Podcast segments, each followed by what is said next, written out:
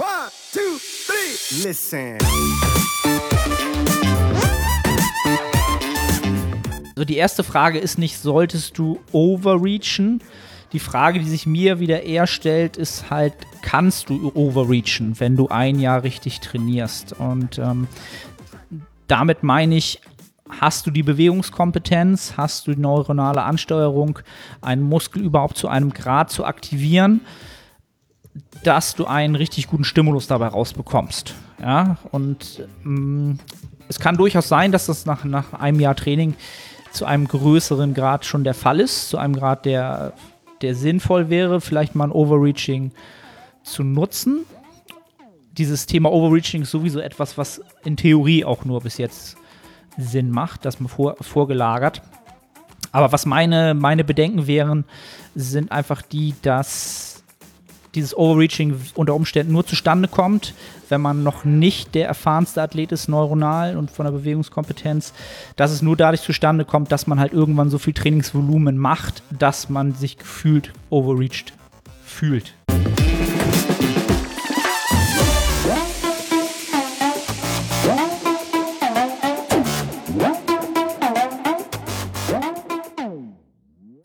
Moin aus Hamburg und willkommen zu The Art of Personal Training. Mein Name ist Arne Otte, der Host dieser Sendung. Und äh, heute gibt es quasi ein, ja, ich möchte fast sagen, Sonderformat, denn ähm, ich habe einen Gast mir eingeladen, den die meisten von euch wahrscheinlich noch nicht kennen werden, die wenigsten wahrscheinlich, ähm, den Nils Polte habe ich eingeladen. Der ist jetzt am anderen Ende des Mikrofons. Äh, wenn ihr bei YouTube zuschaut, ist er noch nicht zu sehen. Kann sich in Zukunft vielleicht ändern. Und wer sich jetzt fragt, okay, Arne, ähm, warum, wer ist Nils und warum ist er bei dir im Podcast? Ähm, Nils ist selber Coach. Nils ist sehr, sehr passionierter Natural Bodybuilder. Nils ist auch noch sehr jung und ähm, ja, Nils ist mittlerweile so etwas wie ähm, ein, man sagt es ja im Englischen, Intern geworden bei mir. Ähm, Praktikant für die, die noch Deutsch sprechen. Und ähm, ja, ich habe gedacht, ich mache mal ein QA und werde Nils da mal dazu holen, damit er vielleicht mal seine Geschichte erzählen kann, wie er zum Bodybuilding gekommen ist. Das wird er bestimmt gleich tun, was ich sehr, sehr spannend finde. Aber zuallererst mal, Nils, herzlich willkommen. Cool, dass du am Start bist. Ähm, heißt ihn alle herzlich willkommen, leise, denn Nils hat gesagt, er ist ein bisschen aufgeregt, aber er hat gerade 5 Gramm Ashwagandha genommen, also sollte alles cool sein. Nils, wie geht's dir? Mir geht's sehr, sehr gut. Auch ja. erstmal herzlich willkommen und tausend Dank für die Einladung. Es ist mir eine große Ehre, Gast in deinem Podcast sein zu dürfen. Gerade wenn man sieht, wer schon alles bei dir zu Gast war. Und ja, sehr ich gerne. bin Nils, 23 Jahre alt, studiere aktuell VWL und mache jetzt seit etwas mehr als vier Jahren Bodybuilding. Also gehe jetzt in mein fünftes Trainingsjahr. Genau. Mhm. Soweit war alles korrekt. Alles korrekt abgedeckt, ne? Wunderbar. Ähm, genau, und du bist ja, ich weiß gar nicht, seit wann sind wir in Kontakt? Das sind auch schon ein paar Monate, ne? Ähm, ich glaube, ich habe dir das erste Mal im November letzten Jahres geschrieben. Okay. Ähm, und was, was ich, glaube ich, interessant finde, also ich finde es sau interessant und die Zuh Zuhörer sicherlich auch, ähm, wie du zu diesem Sport gekommen bist und was so dein Warum hinter diesem Antrieb ist, Bodybuilding zu betreiben. Genau, das hat damit zu tun, dass ich genetisch nicht so viel Glück hatte, wenn man das mal so sagen darf. Ich hatte ähm, während meiner Pubertät mit oder ja, etwas später danach, mit 17, 18 ähm, eine sehr schwere Akne auf meinem Rücken und teilweise auf der Brust und auf meinen Schultern. Das war sehr extrem. Das hat mich damals auch extrem belastet, psychisch. Und ähm, ich war damals noch in der Schule, in der Oberstufe, und da hat, glaube ich, jeder mal eine Stufenfahrt. Und unsere Stufenfahrt ging dann an einen Strand, also sowas wie ein Strandurlaub. Und ja, ich kann mich noch daran erinnern, dass das damals nicht leicht für mich war zu akzeptieren, dass ich jetzt mit meiner Akne da am Strand rumlaufen muss. Und das hat damals, ja, ich weiß nicht, ob man das so sagen kann, aber ich habe mich äh, so gefühlt wie vor einem Nervenzusammenbruch. Also ich musste aus dieser Situation entkommen und ich wollte nicht an dieser Stufenfahrt teilnehmen. Ähm, ich hatte damals zum Glück einen Lehrer, dem ich sehr vertraut habe und habe dann mit ihm das Gespräch gesucht und habe ihn versucht zu erklären, was ich für ein Problem habe, Und ich kann mich noch an das Gespräch erinnern, als wenn es gestern wäre. Ich habe eine halbe Stunde keinen Ton rausgebracht. Ich konnte wirklich nichts sagen. Und äh, ich glaube, es ist eine weitere Stunde vergangen, um ihm zu sagen, was überhaupt los ist. Und ich glaube, er war damals auch etwas überfordert mit der Situation. Ähm, er hat mir damals aber gesagt, dass ich damit offensiver umgehen muss. Und da musste ich damals lange drüber nachdenken. Und ich wusste damals, dass mein Körper immer irgendwie ein Merkmal bleiben wird. Mein Leben lang. Aber ich konnte, ich irgendwann hatte ich das Gefühl, dass ich entscheiden kann, ob das ein positives Merkmal ist oder ein negatives Merkmal. Und dann dachte ich mir, wenn mein Körper schon ein Merkmal ist, dann, weil er muskulös ist. Und um Muskeln aufzubauen, muss man halt ins Gym gehen. Und dann habe ich mich damals in einem Gym angemeldet und habe erstmal angefangen zu trainieren. Und so bin ich zum Bodybuilding gekommen. Ich hatte damals nicht die Absicht, andere Leute zu coachen oder in Zukunft an Wettkämpfen teilzunehmen. Ich wollte einfach mit mir selber zufrieden sein und das war ich damals nicht. Ich war totunglücklich. Ähm, für manche ist das vielleicht schwer nachzuvollziehen, weil jeder hat in seiner Pubertät mal mit Akne zu kämpfen, aber das war damals für mich nicht leicht, weil das halt auch ja, sehr stark ausgeprägt war. Und ja, heute habe ich das Ziel, in Zukunft an Wettkämpfen teilzunehmen. Und wenn mir das damals jemand gesagt hätte, dann hätte ich den für verrückt erklärt. Mhm. Und ja, das ist so die Geschichte, die dahinter steckt. Ich könnte das noch äh, weiter ausführen mit den Gefühlen, die ich damals hatte, aber das ist erstmal so auf den Punkt gebracht. Mhm. Also du hast, wenn man es jetzt genau mal so ein bisschen runterbrechen will, aus, aus, einer, aus einer ganz, ganz schwierigen Situation, ähm, mentalen schwierigen Situation, irgendwann äh, sozusagen das Heft selbst in die Hand genommen und gesagt, du willst jetzt darüber entscheiden, wie du mit diesem Makel vermeintlich jetzt umgehen willst. Und ähm, genau, ob du damit irgendwann auch, ja, selbst auf eine Bodybuilding-Bühne gehen willst, wo dann ähm, unter Umständen das auch zu sehen ist. Also das heißt, du hast jetzt sozusagen auch noch äh, Narben auf dem Rücken zurückbehalten, sozusagen. Ja, genau. Ja. Ich, äh, um das vielleicht äh, noch etwas fortzuführen, ähm, damals, ich glaube, ja, nach einem halben Jahr Training, ähm, wusste ich, dass ein Kalorienüberschuss wichtig ist, genug Protein und wahrscheinlich auch jeden Muskel zweimal die Woche zu trainieren. Das hatten wir ja gerade im Vorgespräch schon. Ich habe gehört, und, Markus Rühl ähm, sieht das anders. Ja, der sagt immer, dass man jeden Muskel dreimal die Woche trainieren soll. So. Ähm, ja, genau, genau. Okay. Äh, naja, auf jeden Fall äh, wusste ich damals, dass das mit der Zufriedenheit, das wird schon was. Und das hat mir aber nicht gereicht. Und ich bin dann in der Zeit auf die GNBF aufmerksam geworden und die haben auch Videos von den Klassen, von den Wettkämpfen online und habe mir die einfach mal angeguckt und habe bemerkt, dass da keiner steht mit Narben auf dem Rücken. Und ähm, dann dachte ich mir, dass ich das ändern möchte, dass ich da ähm, ja eine gute Platzierung machen möchte, trotz meines in Anführungszeichen Handicaps. Und dann ist äh, damals der Wunsch entstanden, ähm, ja, auch mal an Wettkämpfen teilzunehmen. Und der ist im Laufe der Zeit enorm gestiegen. Mhm. Und es ist ja auch äh, kein Bewertungskriterium, äh, die Haut, äh, das Hautbild sozusagen, ne? ist ja kein Bewertungskriterium für, ähm, für die Bodybuilding-Klassen, also für gar keine Klasse, in dem Sinne halt, ne? Also das äh, sollte ja auch gar überhaupt kein limitierender Faktor sein. Ne? Ist auch oftmals die Frage von vielen, wenn sie ähm, viele Tattoos haben, ob das dann irgendwie nachteilig wäre. Und auch das dürfte eigentlich kein Nachteil sein, außer es äh, trägt dazu bei, dass man halt die Muskeldefinition schlechter wahrnimmt, wenn man halt wirklich diese Ganzkörper-Tattoos hat, ne? Und richtig großflächigen Tattoos hat zum Beispiel. Ja, und ich sehe das mittlerweile auch eher als Vorteil, weil das bei mir für eine enorme intrinsische Motivation sorgt. Und wenn jetzt jemand sagen würde, ey, wir machen das aus der Vergangenheit, das radieren wir aus deiner Vergangenheit raus, dann würde ich diesen Deal nicht annehmen, weil ich so zum Bodybuilding gekommen bin und diesen Sport über alles liebe. Und ich finde, dass das ein sehr, sehr kleiner Preis ist für das, was ich heute alles machen kann. Und ja, also ich sehe das ähm, gar nicht mehr negativ. Nee, sondern ja, als. Aber es ist nun, ja? Ähm, jetzt habe ich vergessen, was ich sagen wollte.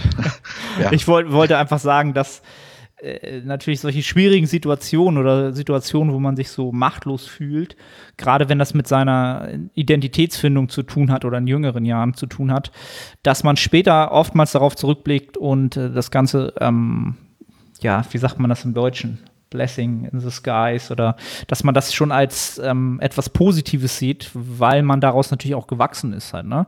Also kann ich, kann ich halt genauso wiedergeben, wenn mir jemand mit 20 gesagt hätte, dass ich jetzt mit 37 einen Podcast mache, ähm, Instagram mache, und ganz, ganz offen rausgehe nach draußen, dann hätte ich damals auch gesagt, hätte ich auch nicht gemacht. Ne? Denn zwischen 15 und 20 äh, habe ich genauso eine Selbstzweifel gehabt, so mit meinen großen Ohren und so weiter, dass das irgendwie ja auch nicht normal ist und irgendwie Dumbo-Ohren und Segelohren, so. Das war natürlich auch so in meiner Schulzeit etwas, wo ich mich natürlich auch nicht gerade der, der sicherste Mensch war ne? und nicht das größte Selbstbewusstsein hatte und immer dachte, halte ich lieber zurück, halte ich schön im Hintergrund, ne? dann kommt keiner auf dich zu und dann redet keiner groß mit dir.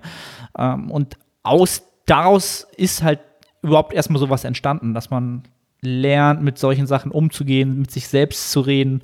Ähm, das kann ein ganz, ganz großer positiver Effekt sein im Laufe der Entwicklung eines Menschen. Ganz oft. Absolut, ich kann dir da nur recht geben. Ja, und äh, genau. das wäre dann auch wieder so die, die nächste Sache, die ganz oft kommt. Ähm, würdest du dich selbst als einen introvertierten Menschen bezeichnen? Ähm, ich würde mich weder als extrovertierten noch als introvertierten mhm. Mensch bezeichnen.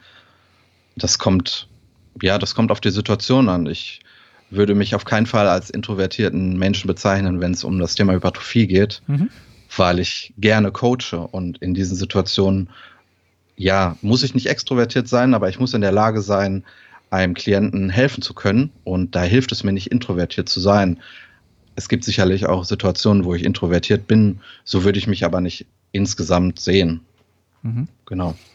Genau, weil, also du bist ja quasi bewusst auf mich zugekommen, ne, über Instagram, glaube ich, damals. Genau, und, genau. Ähm, hast ja auch ganz äh, aktiv gefragt, ob ich dir irgendwie helfen kann, ob du sowas wie ein Praktikum machen könntest und das hast du ja auch sehr, sehr beharrlich getan. Ja, und nicht mal so, ja, meinst du, das geht, sondern du hast ja Initiative bewiesen und immer wieder nachgefragt und ähm, auch Input gegeben und so weiter. Da steckt ja, du hast ja gesagt, so eine intrinsische Motivation, die dich antreibt, irgendwie in diesen Sport voranzukommen, auch als Coach voranzukommen.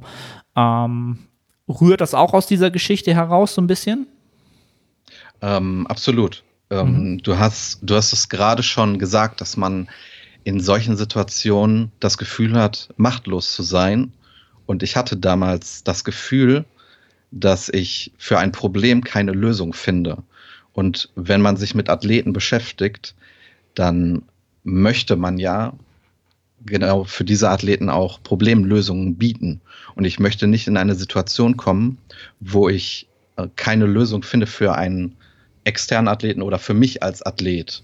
Und das sorgt auch dafür, dass ich einen extremen Hunger nach Wissen habe. Und ich möchte nicht in die Situation kommen, dass einer meiner Athleten zu mir kommt, ein Problem hat und ich ihm nicht helfen kann. Es kommt natürlich auch mal vor, dass du in diesem Thema kein Experte bist, dass der Athlet sich verletzt hat oder dergleichen. Aber auch dann kannst du ihm weiterhelfen, indem du ihn weitervermittelst. Und ähm, ja, das hat absolut mit meiner Vergangenheit zu tun. Ich ähm, denke, wenn das nicht gewesen wäre, dann wäre auch nicht der Hunger nach Problemlösungen so groß. Mhm. Du, du, hast ja auch gesagt, Wissens, Wissensdurst ist extrem da. Ähm, ich habe ich hab ja, du hast ja auch, bist ja auf mich zugekommen und hast auch gleich gesagt, so ja, du kannst ja jetzt überhaupt nicht einordnen, ob ich überhaupt eine gewisse Kompetenz mitbringe, was für einen Erfahrungsgrad ich mitbringe, wer ich überhaupt bin. Und das hast du ja sehr, sehr schnell, ähm, ja, in, in, kürzester Zeit konntest du mir ja zeigen, dass du ähm, gerade was Hypertrophie angeht, unglaublich belesen bist für dein Alter, auch schon ähm, vor allen Dingen immer einen guten Kontext hast und vor allen Dingen primär immer auch den Athleten im Mittelpunkt dieser Problemlösung oder des, des Kontexts siehst, was halt für das Alter schon ja, sehr, sehr weit ist, was, was das Coaching halt angeht. Ähm, wie, wie ist denn so deine, dein, deine Wissenslaufbahn so vom, vielleicht vom Bro zum, zum jetzigen Stand gekommen? Ähm, genau, erstmal das, was du gesagt hast. Ich denke, es ist extrem wichtig, dass wenn man als Coach arbeiten will, dass man, das hatte Sebastian Ehmann gesagt, falls du den kennst, mhm. Dominate, Dominate Science Passion, dass man athletenzentrisch arbeiten sollte und nicht egozentrisch. Ähm, ja, das hast du gerade schon gesagt, das ist mir extrem wichtig. Und um deine Frage zu beantworten, damals, als ich mit dem Sport angefangen habe, gab es extrem viele Leute auf YouTube, die im Bereich Fitness und Bodybuilding aktiv waren und ich hatte damals keine Ahnung von dem Sport. Ich dachte damals, dass Eiweiß und Protein komplett unterschiedliche Dinge sind. So wenig Ahnung hatte ich. Ich hoffe, das können wir drin lassen. Das werde ich nicht rausschneiden. Und, okay. Ähm, und ja, dann, dann steht man da und fragt sich, ja, was ist, was stimmt denn jetzt? Ja, wenn man sich dann ein Video von Markus Rühl anschaut, dann schaut man sich ein Video an von jemandem, der eventuell belesener ist. Dann schaut man sich jemanden an, ähm, wo Entertainment mehr im Fokus steht. Und damals äh, habe ich einfach geguckt, dass ich ungefähr eine Schnittmenge nehme und das erst einmal anwende. Und das war zu dem Zeitpunkt, wie ich schon eingangs erwähnt hatte, dass wenn ich Hypertrophie oder wenn ich Muskeln aufbauen möchte, dass es wichtig ist, dass ich einen Kalorienüberschuss habe, genug Protein und jeden Muskel zweimal pro Woche trainiere. Ich hatte damals noch keine Ahnung von Volumen, von Effective Raps, von MRV, MEV. Ich glaube, das war damals auch noch nicht so im Vordergrund. Ähm, jedenfalls habe ich genau das einfach lange gemacht und habe gemerkt, ja, das funktioniert. Und irgendwann bin ich dann auf YouTube auf Pascal Su aufmerksam geworden. Ich glaube, den kennen einige Zuhörer hier. Bester Mann. Genau. Falls er zuhört, viel, äh, schöne Grüße. Auf jeden Fall hat er eine äh, Videoreihe gemacht zur Muscle and Strength Pyramid von Eric Helms. Und das hat mir damals extrem geholfen und hat mir auch gezeigt, dass das, was ich mache, richtig ist. Dass es aber auch Bereiche gibt, die ich noch besser machen kann. Und dass es Leute da draußen gibt, die dafür sorgen, dass ich besser werden kann. Und das waren unter anderem Eric Helms, Alberto Nunez, also das ganze Team 3DMJ, dann Mike Israel kam hinzu, die Jungs von Revive Stronger, aber auch hier aus Deutschland, Frederik Hölzel, du, Valentin Tambosi und ja, dann hat man einfach alles aufgesungen, was da war. Mittlerweile hast du ja ein, äh, ja, du hast enorm viele Podcasts hier im deutschsprachigen Raum, aber auch im englischsprachigen Raum. Und ja, dann konnte ich nicht mehr aufhören, da zuzuhören. Und das ist so die Chronologie extrem runtergebrochen. Ich meine, mhm. Mittlerweile, ähm, ja, wie gesagt, bin ich im fünften Trainingsjahr und da ist eine Menge passiert. Ähm, was du gesagt hattest, so broish, also diesen klassischen Bro-Fehler eines Fünfer-Splits habe ich nicht gemacht. Markus Rühl konnte mich nicht bekehren. ähm, ja. Kannst du kannst du erzählen, du hast ja erst gesagt, du warst mal äh, auf nicht kein Markus Rühl Seminar, sondern ein Freund von dir hatte sogar ein Training mit ihm und du äh, hast dem beigewohnt, richtig? Ja, ich, ich war bei ihm und ähm, am Ende des Trainings haben wir dann ein bisschen gequatscht und Markus Rühl hat mich damals gefragt, wie ich trainiere. Und Markus Rühl ist, ich weiß ich glaube, er ist, er ist ungefähr gleich groß. Ich bin 1,72, aber er wiegt 140 Kilo. Und er hat mich gefragt, wie ich trainiere. Und ja, da konnte ich nicht sagen, dass ich hochfrequent trainiere. Dann wäre ich nicht mehr lebend aus dem Studio rausgekommen. Also habe ich gesagt, dass ich einen Vierersplit mache, zu meiner Schande ähm, ja, den Fehler, den habe ich damals aber nicht gemacht.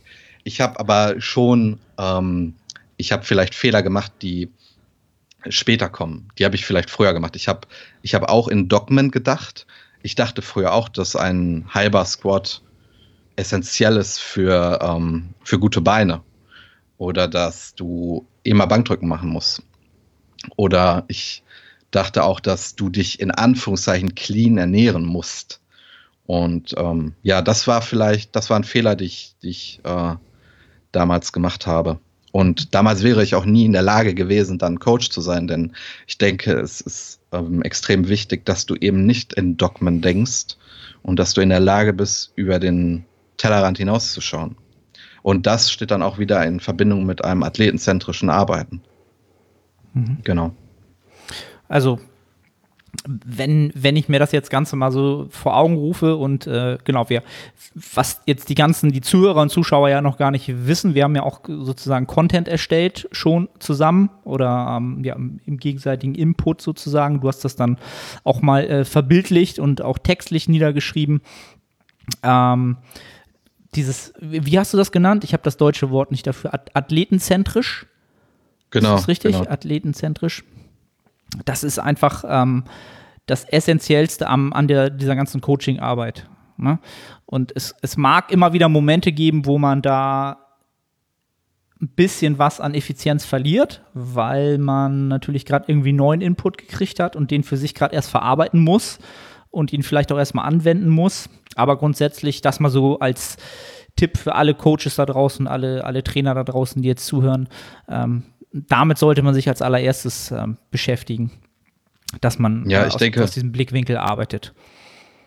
Ich denke, man hat auch eine enorme Verantwortung seinem Athleten gegenüber und ein Athlet kommt zu mir, weil er nun mal maximale Hypertrophie erfahren möchte.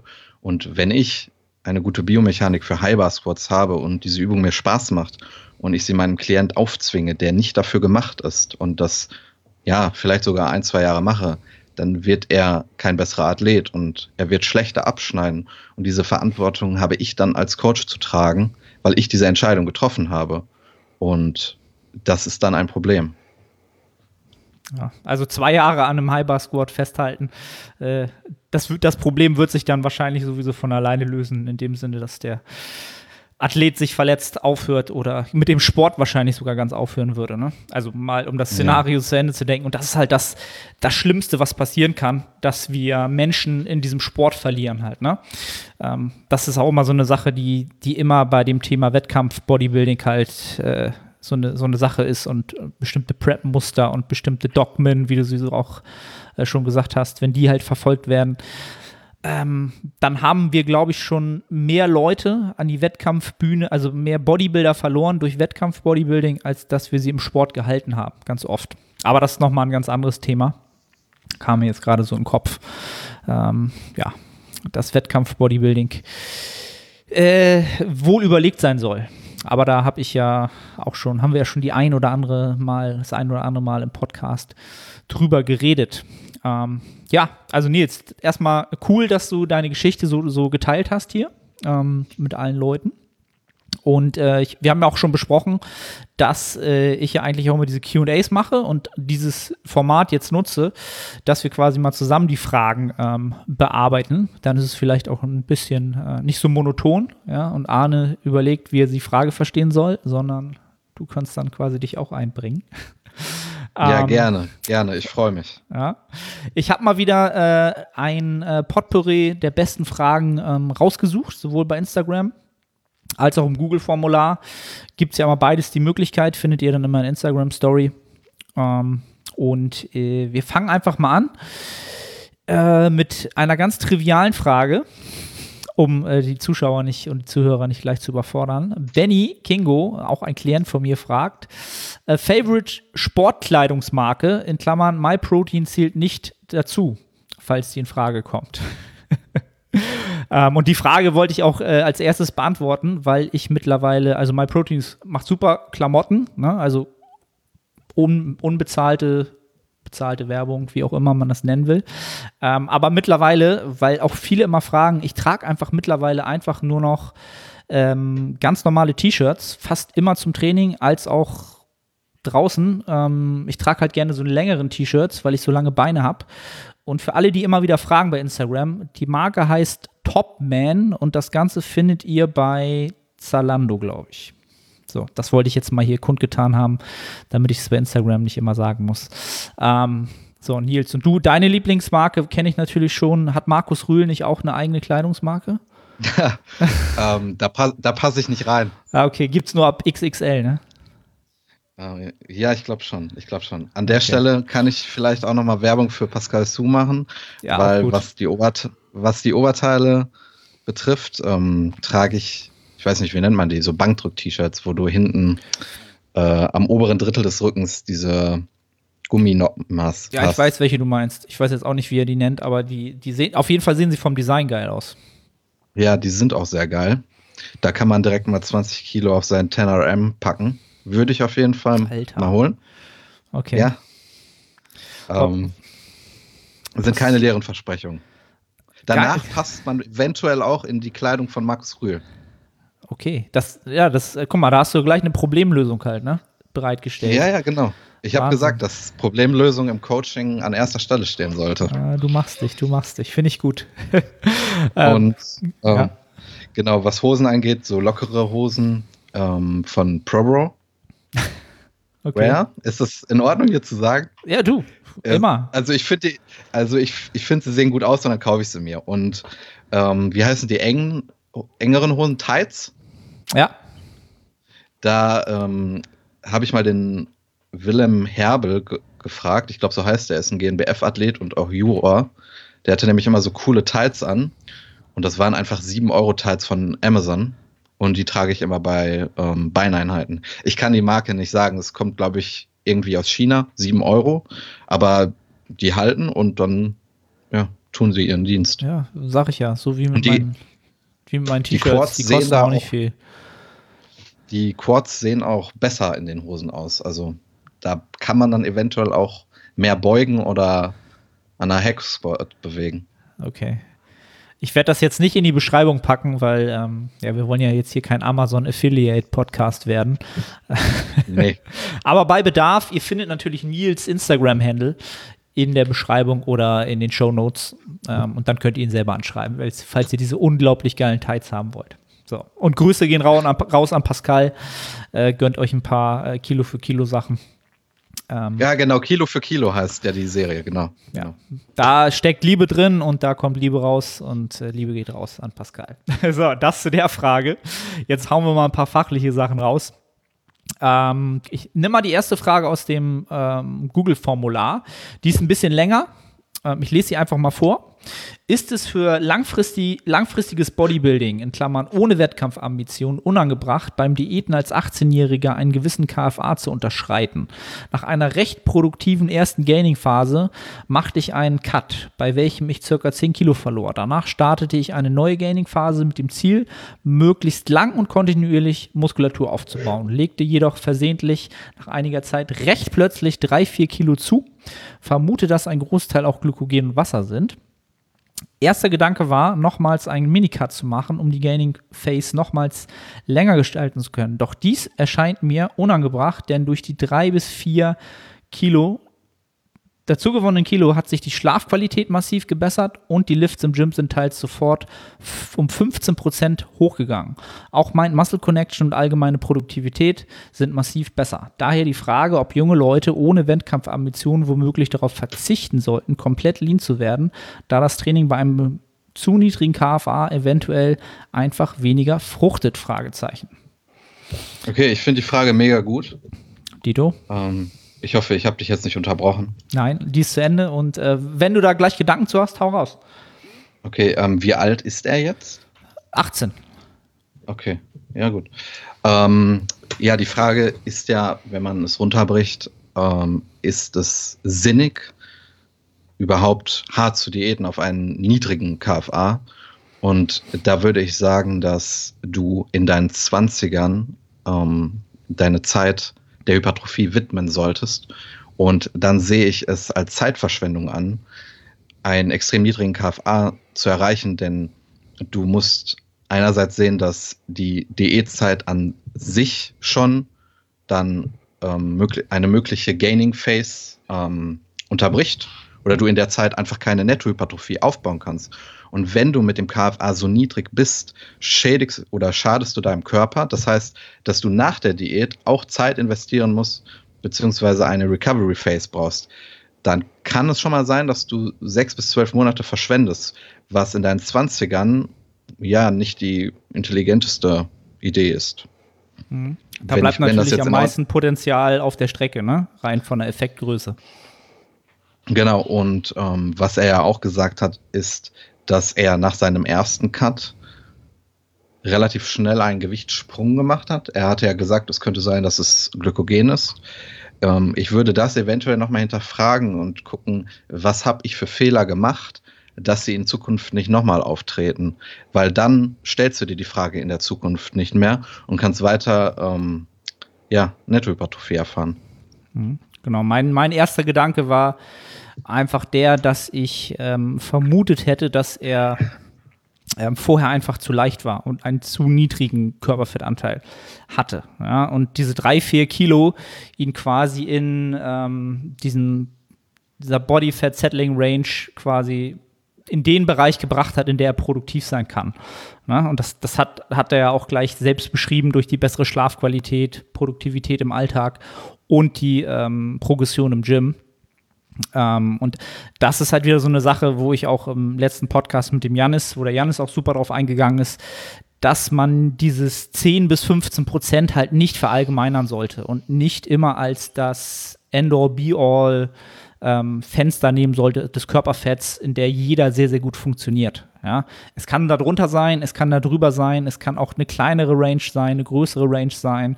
Ähm, genau. Und so wie er es beschreibt, definitiv wenn das so läuft, wie es jetzt läuft, dann ähm, ja, ist der aktuelle Körperfettanteil sicherlich der, der produktiv ist. Ähm, und solange das jetzt nicht äh, sich verschlechtert von diesen Faktoren, ähm, ja, so weitermachen, junger Mann. Wäre halt meine, meine, äh, meine Empfehlung dazu. Ja. Genau, und ich würde ähm, immer, wenn ich, eine, wenn ich die Entscheidung treffe oder treffen möchte, ob ich Körperfett verlieren möchte, dann würde ich immer eine Art Checkliste abgehen. Und das hat er ja schon indirekt gegeben, indem er gesagt hat, ey, die Schlafqualität ist gut, die Performance im Gym ist gut. Ich gehe davon aus, dass, weil seine Schlafqualität gut ist, dass auch sein Wohlbefinden gut ist und dass sein Sättigungsgefühl auch in Ordnung ist. Und dann spricht nichts dagegen, weiter aufzubauen. Mhm. Alright. Dann nehmen wir mal die nächste Frage aus den Stories. Yes, Ness hat gefragt, wie effektiv findest du Back-Offsets und wie sollte man sie am besten gestalten? Fragezeichen. Um das noch so ein bisschen klarzustellen, ich glaube, gemeint waren Top- und Downsets, kann man auch Back-Offsets äh, nennen. Ähm, um es einmal kurz zu erklären, für diejenigen, die es vielleicht noch nicht gehört haben und jetzt fragen, so was, was für Backoff, Topset, Downsets. Ähm, Top- und Downsets ist eigentlich nichts anderes als ähm, der Versuch, ein Topset zu nehmen, an dem man sich an dem Trainingstag maximal darauf fokussiert, dort die höchste absolute Intensität, also das höchste Gewicht zu bewegen ähm, und oder unter Umständen auch die höchste relative Auslastung zu haben. Ähm, mit dem Ziel, in diesem Satz am meisten Arbeit zu verrichten in Form von absoluter Intensität primär. Und die Downsets sind einfach dazu da, dann noch äh, mit weniger Gewicht noch mehr Trainingsvolumen anzuhäufen, zusammenzubekommen. Ähm, und das ist ein Mittel der Wahl, um Progressive Overload zu gestalten. Und ähm, effektiv finde ich das Ganze, wenn diese für den Athleten vom Trainingsstand sinnig werden, nötig werden. Und ähm, nötig finde ich es halt immer erst, wenn ein bestimmtes Grundniveau an neuronaler Effizienz gegeben ist, an Bewegungskompetenz gegeben ist und auch ein gewisser Grad an ähm, Kraft gegeben ist, was für Gewichte halt bewegt werden. Denn ähm, alles davor muss oder sollte man vielleicht nicht daran arbeiten, dass man möglichst viel Gewicht bewegt, sondern erstmal ähm, die Bewegungskompetenz und die maximale Ansteuerung der Muskelfasern forcieren. Ähm, und wie man sie einsetzt und wie man sie gestaltet. Ähm, Nils, hast du da Input? Ähm, ja, ich bin da ganz deiner Meinung. Das, was du gesagt hast, führt ja dazu, dass eine Übung, die ich ausführe, im ersten Satz so disruptiv ist, dass ich die Performance aus dem ersten Satz nicht halten kann. Ein gutes Beispiel wäre vielleicht ein ADL. Ich bezweifle, dass wenn man im Topsatz 200 Kilo bewegen kann, dass man diese Performance auch im zweiten Satz aufrechterhalten kann. Und dann macht es Sinn, einen Backoff-Satz zu implementieren. Ähm, was war jetzt noch genau deine Frage dazu? Wie ich das implementiere? Zum Beispiel? Genau, ich würde es so machen oder ich halte es für, für eine sinnvolle Herangehensweise in genau dieser Übung, die ja so disruptiv ist, dann im Backoff-Satz dafür zu sorgen, dass ich die gleiche relative Intensität wieder erreiche, dass ich dann nicht wieder die gleiche absolute Intensität äh, auf der Stange habe, das ähm, ist ja dann per Definition so. Mhm. Ich denke, ja. Genau. Und so würde ich das handhaben. Da kommt dann auch ganz oft die Frage, um die dann schon mal ähm, mit zu beantworten, was halt auch ganz oft kommt. Wie gestalte ich Top- und Downsets? Wie viel soll ich im ersten bewegen oder wo gehe ich dann runter? Ne? Und ähm, um da so einen Anhaltspunkt zu geben, es ist halt immer sehr, sehr schwer, da eine allgemeine prozentuale Empfehlung zu geben. Aber ich finde halt alles zwischen 10 und 20 Prozent sollte schon irgendwie hinkommen. Dabei kommt es dann aber halt auch wirklich darauf an, ähm, genau, ob man sie bei einem Compound Lift nutzt oder wenn man halt sehr, sehr fortgeschritt, irgend, fortgeschritten ist, irgendwann dann sogar auch bei Isolationsübungen, ähm, was ich durchaus auch schon gemacht habe oder auch selbst schon ähm, so trainiert habe. Da ist natürlich prozentual, kann man weniger runtergehen, wenn man ein Top-Set und ein Downset hat. Das soweit äh, zu dem Thema. Aber etwas, was man durchaus nutzen kann, auch wenn man ähm, gefühlt nach kurzer Zeit schon ein Plateau hat und sich die absolute Intensität gefühlt nicht mehr so gut nach oben bewegen lässt, dann lässt sich im Topset natürlich dort nochmal ähm, sich ähm, dort Erfahrungs, Erfahrungswerte sammeln. Ne? Also wenn ich genau, wie du schon gesagt hast, wenn ich jetzt sonst immer 180 Kilo RDLs mache, ja, für meine drei, vier Straight Sets, und komme da nicht weiter und habe jetzt mal die Möglichkeit, vielleicht ähm, ein paar Wiederholungen weniger zu machen und mal mich an die 200 ranzutasten im Topset, dann habe ich natürlich den Erfahrungswert. Ne? Also der Lift ändert sich in dem Maße ja auch immer ein bisschen mit, mit der mechanischen Last. Das heißt, ne, also es kann sich immer mal ein bisschen sozusagen gefühlt ändert es sich, wie ich den Lift unter Umständen ausführe. Ja, und das lerne ich dann wieder in diesem Topset und kann es auf kurz oder lang dann natürlich auch auf die Downsets positiv transferieren. Ähm, ja, das wollte ich noch dazu sagen. Und ich nutze es halt auch öfter mal ähm, von Mesozyklus zu Mesozyklus, dass ich ähm, Top- und Downsets erst dann einbaue, wenn diese Progression ein bisschen langsamer ist, sie aber noch nicht zum Stehen gekommen ist. Ne? Dann kriegt der Athlet dadurch immer noch mal einen positiven Impuls, dass er mehr Gewicht bewegen kann und fühlt sich dadurch natürlich auch gleich wieder besser. Ne? Denn wir fühlen uns alle besser, wenn wir mehr Gewicht auf der Handel bewegen können. Ne? Ist, ist halt auch immer ein Faktor von der Motivation. Alright. Genau, das, das mit dem psychologischen Vorteil hätte ich jetzt auch nochmal angeführt. Um, ähm, aber das hast du mir jetzt abgenommen. Habe ich dir geklaut quasi. So, nächste Frage. Ähm, Espresso Ghetto, auch immer, immer in der Frage dabei. Ähm, würdest du Push-Pull-Legs sechsmal die Woche Programm, wenn es zeitlich kein Problem ist? Fragezeichen. Ähm, die Push-Pull-Legs zweimal die Woche Frage. Nils. Um, ähm, ja, ich würde die Frage anders beantworten. Mhm. Um, ähm, es geht für mich nicht darum, den besten, in Anführungszeichen, Trainingssplit zu finden. Es geht für mich immer darum, das ähm, Volumen so effektiv wie möglich auf die Woche aufzuteilen und infolgedessen so effektiv wie möglich auf den Mesozyklus aufzuteilen. Es kann dann auch sein, dass wenn du einen in Anführungszeichen Push-Pull-Legs-Plan verfolgst, zweimal die Woche, dass du an allen vier Oberkörpertagen Laterals machst.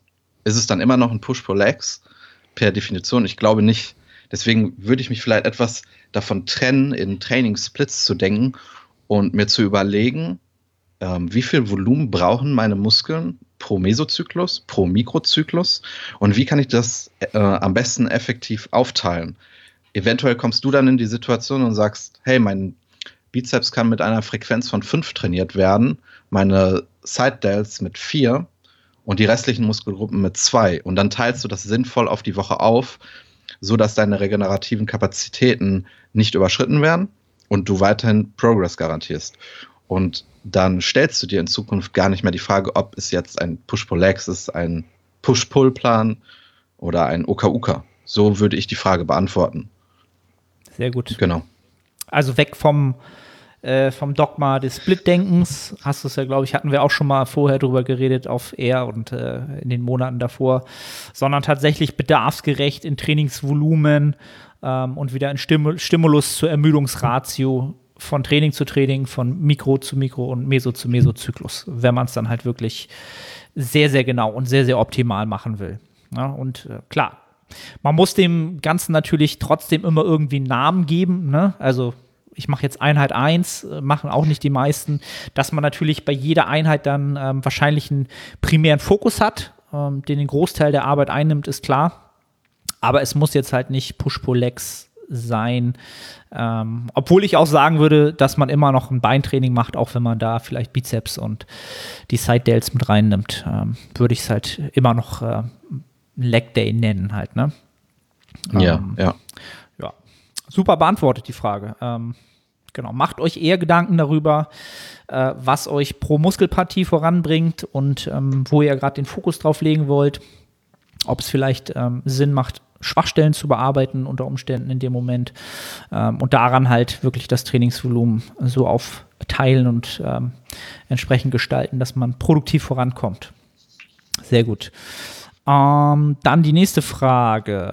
Ähm, El Consto fragt: Kann es sein, dass der Testo, Testowert nach zu langer Zeit im niedrigen KFA auf Dauer geschädigt ist? Fragezeichen. Ähm, geschädigt wäre aus meiner Sicht das nicht das idealste Wort, um das zu beschreiben, aber der Wert kann natürlich gesenkt sein.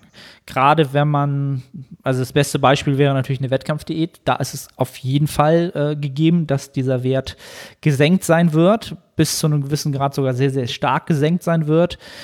Ob er geschädigt ist, das ist halt alles ähm, reversibel in einem gewissen Grade. Aber wenn ich die Frage so höre, und ihr kennt es aus dem Podcast, ich höre ja immer, versuche immer sowas rauszuhören, dann hört es sich eher so an, als wäre die Frage von jemandem gestellt, der halt über Jahre oder vielleicht längere Zeit deutlich mehr Zeit im Kaloriendefizit verbracht hat als äh, auf Maintenance-Kalorien oder im Kalorienüberschuss. Und wenn man das zu sehr und zu lange und zu, zu, zu lange Zeit ähm, macht, dann aus meiner Sicht habe ich es auch schon ein, zwei, dreimal gehört, gesehen und auch schon, ähm, ja nicht am eigenen Leib erfahren, aber auch schon gehört, dass es sehr, sehr lange dauert, bis sich dieser Wert wieder erhöht oder teilweise eine Testosteronersatztherapie vonnöten ist, um ihn wieder in Bereiche zu bringen, die die Lebensqualität halt wieder verbessern. Also zu lange Diäten und zu niedriger KFA auf zu lange Zeit gehalten ist nichts, womit man spaßen sollte. Ja. Hast du da noch? Ja, ich kann äh, dem, ich kann dem nichts hinzufügen. Du hast gerade gesagt, dass du mir was geklaut hast. Jetzt ist es schon wieder passiert. ähm, aber ich denke, es ist wichtig zu verstehen, dass man, wenn man Natural Bodybuilding macht, dass man keine emotionale Bindung zu seinem Körperfettanteil hat, beziehungsweise nicht in seiner, heute sagt man Improvement Season, Mhm. damit gerade so etwas nicht passiert. Man sollte in der Improvement Season sich eher als Performance-Athlet sehen, dass man sich von Meso zu Meso steigert und auch dann kann man solche Probleme ja eliminieren. Mhm. Das vielleicht noch äh, ergänzend. Ja. Also die Perspektive einfach ändern, wenn man diesem Sport halt wirklich vorankommen will. Ja, sehr gut. Dann nehme ich mal eine Frage wieder aus den, aus den Google-Formularen. Äh, inwieweit würdest du einem Anfänger ein Jahr richtiges Training bisher, vorher nur unproduktives Training ohne Kalorienüberschuss am Ende des Zyklus ähm, zu overreachen, um eventuell eine Superkompensation im Bilo zu erfahren? Hältst du das für empfehlenswert oder würdest du eher das MRV nicht überschreiten und dafür eventuell kürzer deloaden? Fragezeichen. Mm.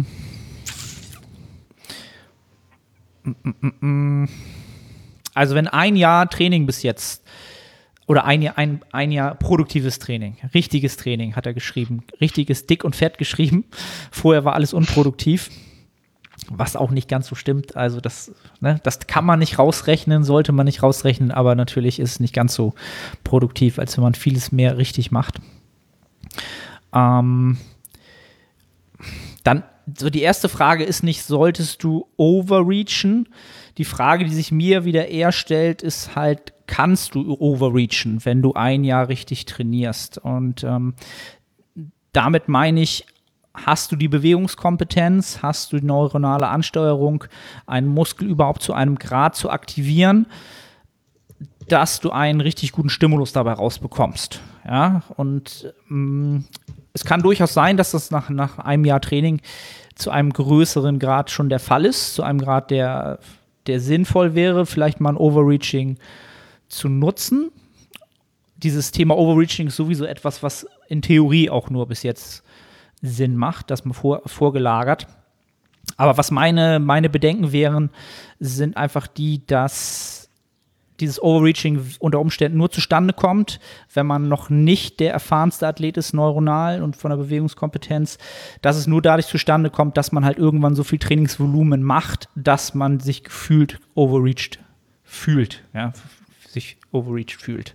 Ja, also dass es nicht kein qualitatives Overreaching ist, sondern eine, ähm, ein willkürlich herbeigeführtes unbedingt äh, wollen, äh, dass man sich einfach ja, zu ermüdet fühlt.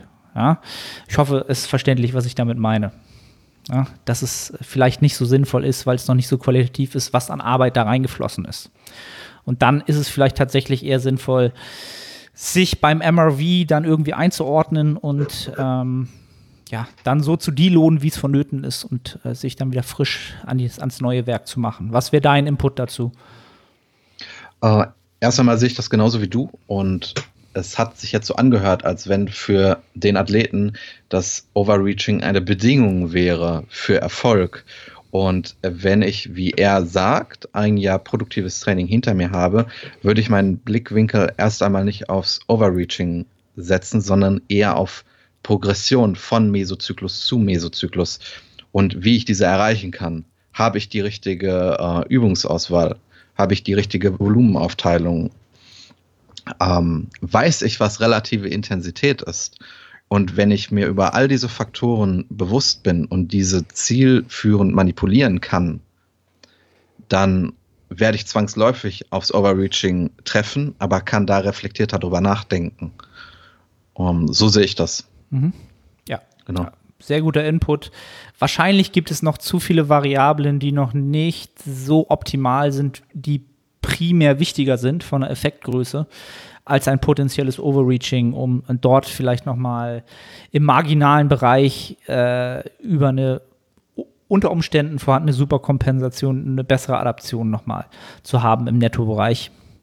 Ähm, das wird später irgendwann vielleicht ein Faktor, wo man dann drüber nachdenken sollte. Sehe ich genauso. Ja. Alright. Nächste Frage.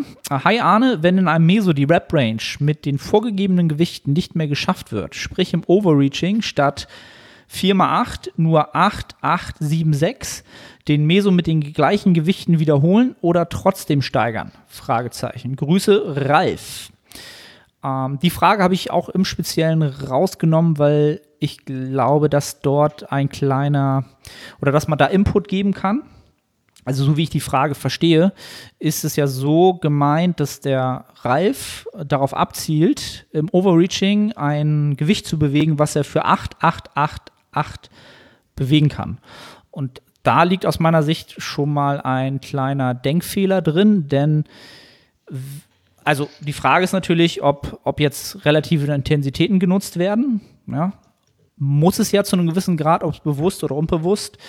Denn wenn das der Fall ist, würdest du bei einem ähm, Achtersatz, wird ja die absolute Intensität relativ groß sein, vielleicht 8 und 8 machbar, 7 und 6 eher realistisch sein, weil du natürlich pro Satz Ermüdung anhäufst und dafür natürlich von Satz zu Satz unter Umständen eine Wiederholung verlieren wirst.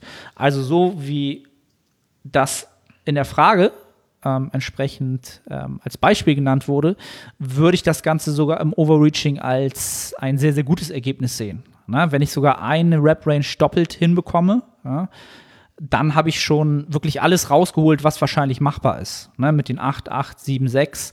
In den meisten Fällen ist es dann eher realistisch wahrscheinlich, dass man 8, 7, 6 und vielleicht am Ende nochmal 6 im All-Out-Satz, wo wirklich alles rausgeholt wird realistisch sind. Ja, also zielt nicht darauf ab, viermal das gleiche, die gleiche Wiederholungszahl zu erreichen, sondern es ist durchaus eher realistisch, dass pro Satz eine Wiederholung fällt durch die Ermüdung. Ja, also von daher. Fällt dir noch genau, was dazu ich, ein? Ich, ich, würde auch sagen, dass man es eher als positives Zeichen sehen sollte, dass die ähm, Raps fallen. Und ich würde mich nicht ähm, emotional an eine ja an eine bestimmte Wiederholungsanzahl binden, weil dann vielleicht auch solche Zweifel aufkommen und man eventuell nicht darüber nachdenkt, dass das jetzt ein gutes Zeichen war. Mhm. Und wenn ich eben keine emotionale Bindung zu einer absoluten Intensität habe und oder zu einer bestimmten Wiederholungsanzahl, dann kann ich mich davon befreien und ja, habe solche Gedanken nicht. Das ich hoffe, ist, du verstehst, was ich meine. Ich weiß genau, was du meinst. Und das ist aus meiner Sicht auch die höchste Kunst der Hypertrophie oder die höchste Kunst des Hypertrophietrainings, sich emotional von den absoluten Intensitäten freizumachen und wirklich anhand seiner Kapazitäten zu arbeiten, von Training zu Training, von Mikrozyklus zu Mikrozyklus, auch wenn das auf unter Umständen bedeuten kann, dass es mal eine Zeit lang nicht maximal progressiv nach oben geht, sondern im Gesamtkontext arbeitet man immer an seiner, mit der, mit der besten Intensität oder mit der besten Kapazität, die man haben kann. Und das sind eigentlich immer so die produktivsten Zeiten, also die ich für mich so erlebt habe. Ne? Ähm, das ist eigentlich die, die große Kunst, sich davon frei zu machen.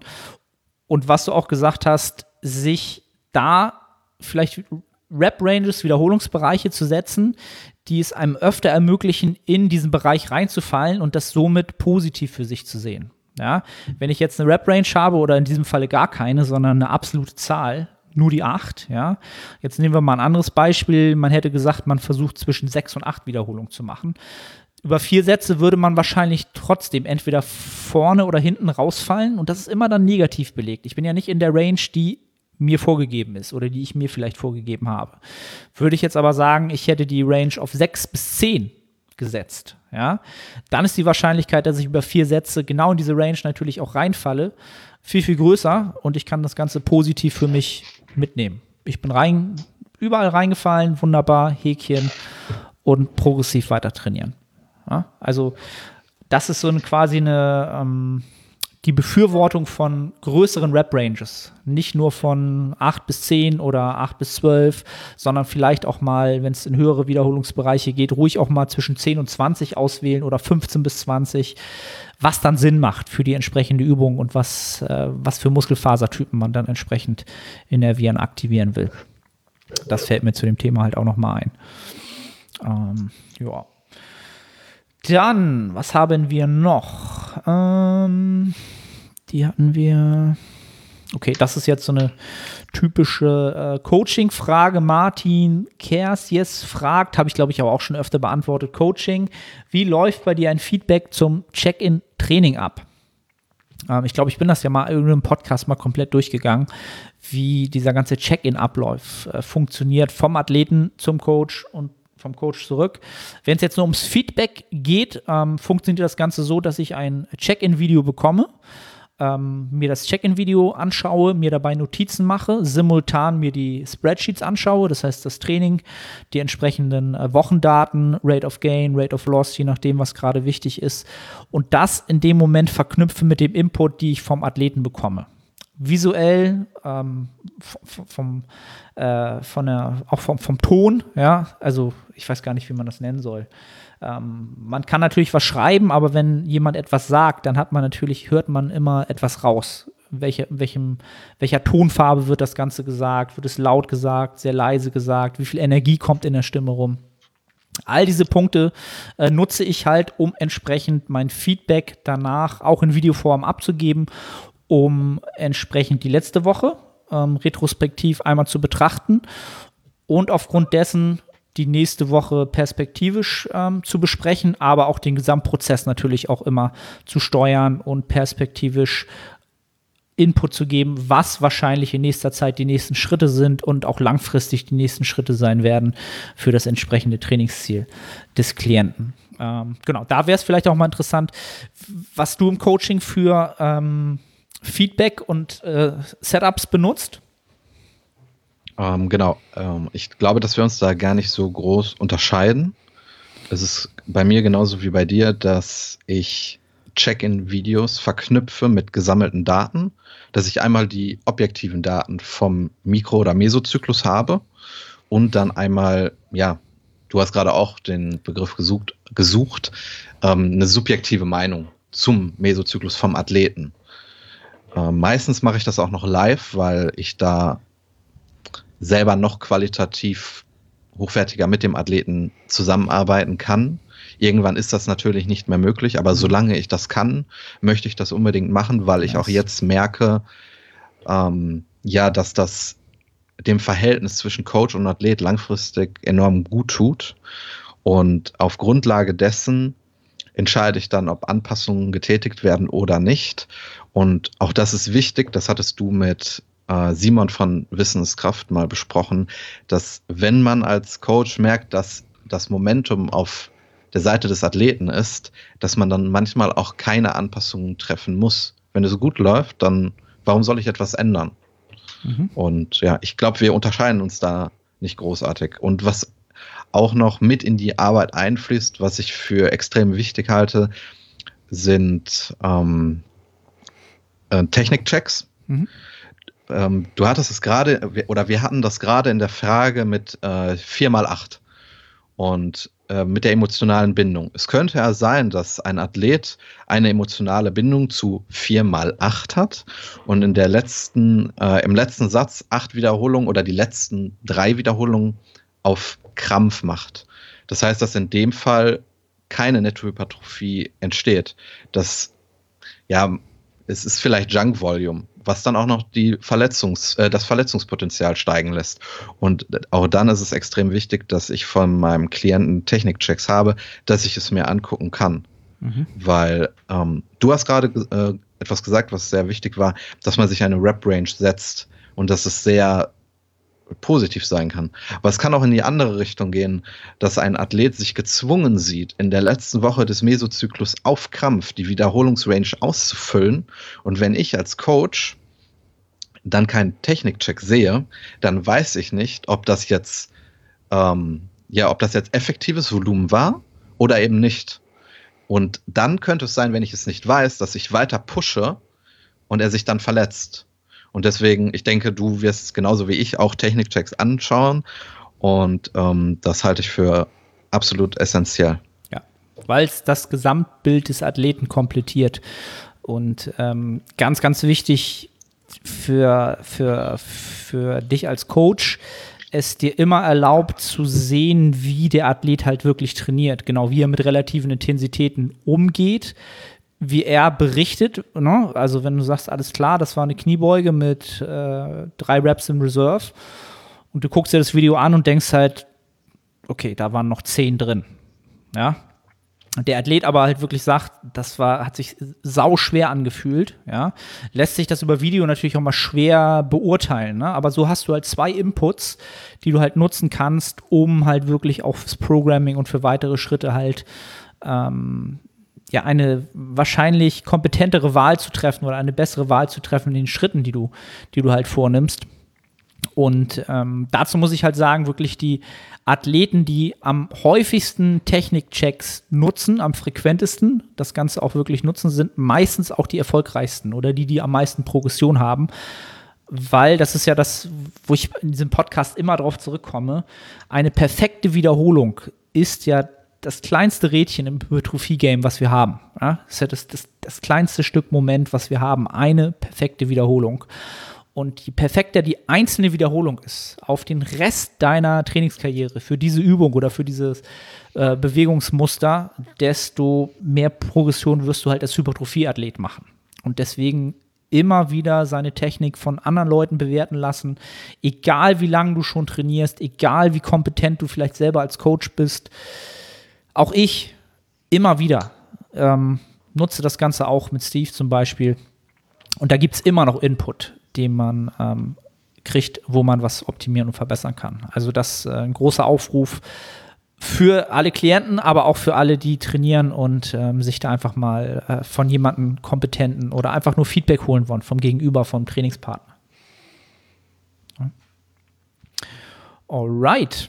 Ähm, ich würde sagen, das waren soweit alle guten Fragen. Eine nehmen wir noch rein. Wo sind wir bei 57 Minuten?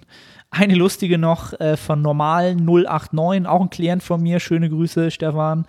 Lieber Overreaching Week immer ohne Musik oder Peak-Aufbau ohne Serials? Fragezeichen.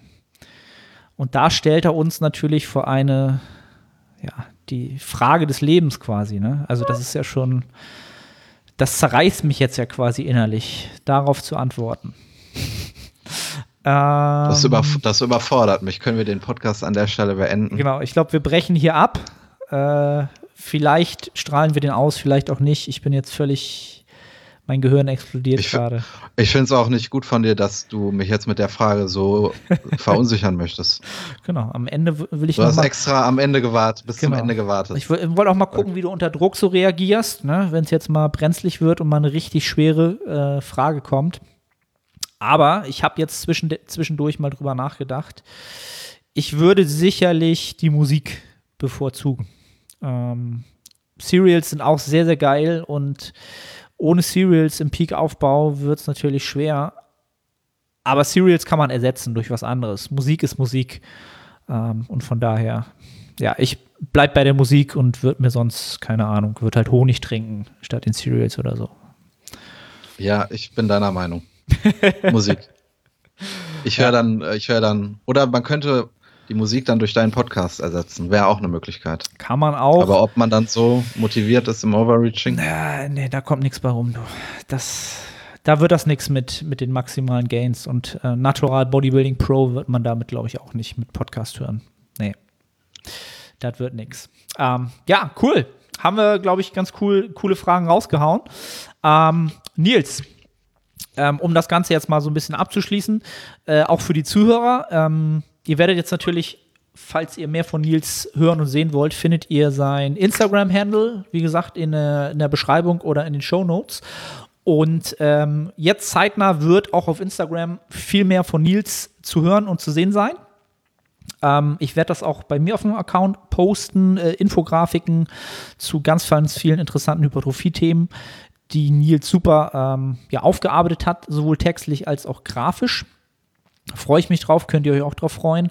Und ähm, ja, ich freue mich drauf, Nils sozusagen als Intern jetzt hier, als Praktikant offiziell äh, in Team The Art of Personal Training hier ähm, ja, begrüßen zu dürfen, auch für die, für alle anderen Außenstehenden. Und ähm, Nils, hast du noch irgendwas zu sagen? Ähm, essentielle Worte an die Hypertrophie-Zuhörer? Äh, ja, erst einmal nochmal vielen Dank, dass ich ähm, ja, hier sein darf. Ich bin extrem gespannt, was so die Zukunft bringt. Wie gesagt, aktuell ist noch nicht oder noch nichts von mir draußen, aber das wird sich jetzt in Zukunft ändern. Wir haben ja schon echt coole Sachen erarbeitet, wo ich mich auch extrem über Feedback freue. Also jeder, der hier zuhört, ähm, ich bin extrem dankbar über Kritik, weil ohne Kritik kann man nicht besser werden. Also wenn jemand der Meinung ist, dass ähm, dass das hier Käse war, soll er mir schreiben. Dann sagt und mir ein Verbesserung. Genau, Verbesserungsvorschläge. Oder wenn was gut war, auch. Ich freue mich über jede Nachricht. Und auch was den äh, Content in Zukunft angeht, ähm, bin ich extrem gespannt über Feedback und auch extrem dankbar. Und ja, ein Wort für die hypertrophieaffinen Menschen. Wir waren am Anfang bei Markus Rühl. Ich würde das auch gerne damit beenden. Und zwar, ähm, viel hilft viel. Da habt ihr es, Leute. Ihr braucht den Podcast gar nicht hören. Viel hilft viel. Und schon geht's nicht voran. Oder es geht maximal voran. Das heißt es jetzt herauszufinden. Ähm, cool. Ich bedanke mich wieder bei allen Zusch Zuschauern, Zuhörern etc. Wie immer der Aufruf, teilt den Kram sehr, sehr gerne in der Story. Ähm, bei iTunes Bewertung dalassen, Spotify folgen und äh, freue mich über jedes Feedback oder wir freuen uns über jedes Feedback, wie Nils schon gesagt hat, auf der jeweiligen Plattform oder bei Instagram, je nachdem, wo man uns erreicht. Und äh, ja, cool fürs, danke fürs Zuhören. Ich bedanke mich bei Nils und äh, schauen wir mal, wie oft wir den hier in Zukunft noch begrüßen werden, den jungen Herrn.